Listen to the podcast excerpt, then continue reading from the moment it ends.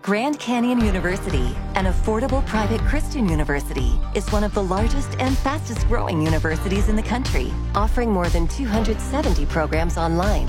In addition to federal grants and aid, GCU's online students received nearly $130 million in institutional scholarships in 2022. Find your purpose at Grand Canyon University. Private, Christian, affordable. Visit gcu.edu E slash myoffer to see the scholarships you may qualify for. Ah, the glamorous life. It's Mo on star967.net if you want to see what we're doing this Frisky Friday. But you can hang They out can with see us, right? well, sometimes. Who's looking? Scott Where's the Childers camera? has come in to join me for a minute because I need his perspective on something. All right.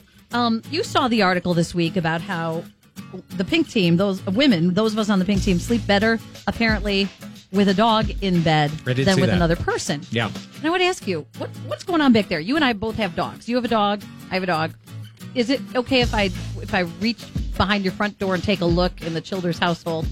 And and is it the kind of thing where the dog is allowed in the bed? No, no. First of all, he would be way too big. He's 110 pounds. Okay. Uh, he is not allowed in the upstairs area. Oh. Way too big. Um, though, in a past life, when I had Flurry the Wonder Westie, who was only 22 Mm-hmm. pounds, he often would sleep on the bed. Wonder Wesley. yes.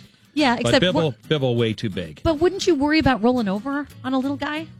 No, no, he knew how to get out of He the way. knew. He he actually always was at the at the foot of the bed. Or he could warn He would you. always be at the foot. Okay. Now he wasn't up there all the time, mind you. How did you sleep with him in the bed? didn't bother me one way or You the slept other. fine. Yeah, I didn't. Okay. As long as he wasn't in my foot way, you know. and then he would get a swift kick.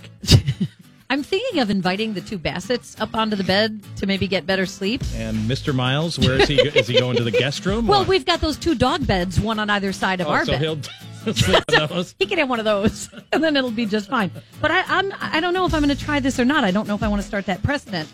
Uh, Because once they know that they can get up there, that was the case with Flurry. Once he knew that Mm-hmm. Yeah. he- that was an area he could go. Well, his problem was is the bed was high, so he couldn't get up there unless he was invited. Because Okay. there's no way he was ever going to get up there. And ours already own the leather couch, so Yeah. screw it, not happening. No, I wouldn't. Yeah. All right, thank you. You better sleep, not necessarily with the dog in the bed.